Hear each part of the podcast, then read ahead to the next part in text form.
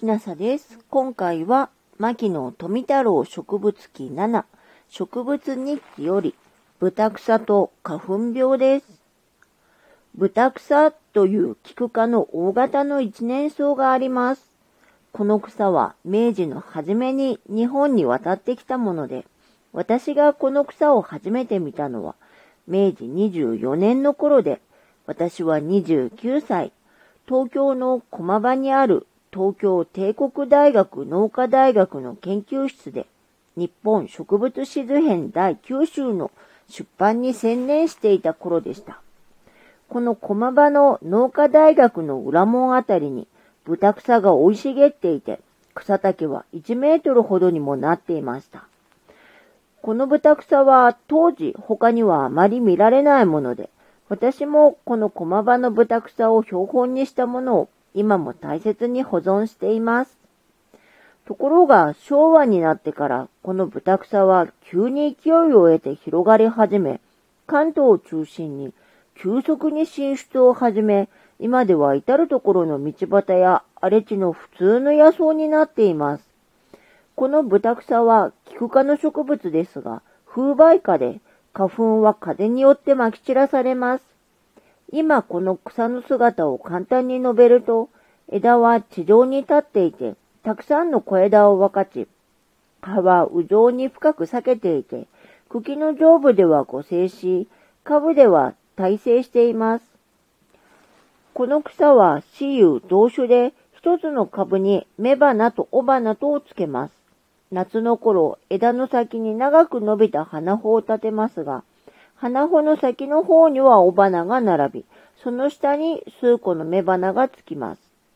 私が明治24年の夏観察したところでは、この長い花穂は昼間はまっすぐ立っていますが、夕方から夜にかけて下の方に傾く性質を持っています。そして朝にはまたまっすぐ立ちます。このことはあまり人が知っていないことだと思います。この豚草は北アメリカでは厄介な雑草とされ、花粉病の原因になっていると言われます。花粉病というのは、ある特定の植物の花粉を吸い込むと、鼻の粘膜に花粉がつき、これが元で喘息症状を起こして咳き込み、時には発熱します。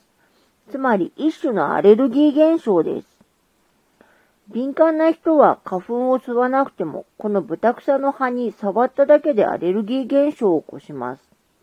アメリカではこの豚草などによる花粉病にかかる人が多く、各地に花粉観測所というものがあって、風で飛んでくる花粉の種類を調べ、豚草の花粉が多い時には警報を発するそうです。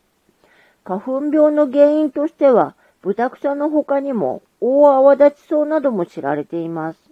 また、非常に敏感な人は、バラの花の匂いを嗅いでも花粉病にかかると言われています。この花粉病は古くからヨーロッパやアメリカでは知られていましたが、日本ではあまりなかったものでした。ところが近頃は日本でもこの花粉病にかかる人が少なくないということです。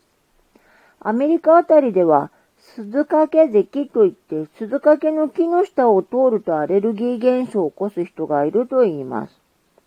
これは鈴掛の木の葉に生えている毛が鼻から吸い込まれ、これが刺激となって咳き込むのだそうです。また、ヨーロッパあたりでは枯れ草熱といって枯れ草を取り入れる頃熱を出す病気があると言われていました。これもその後花粉病だったことが分かりました。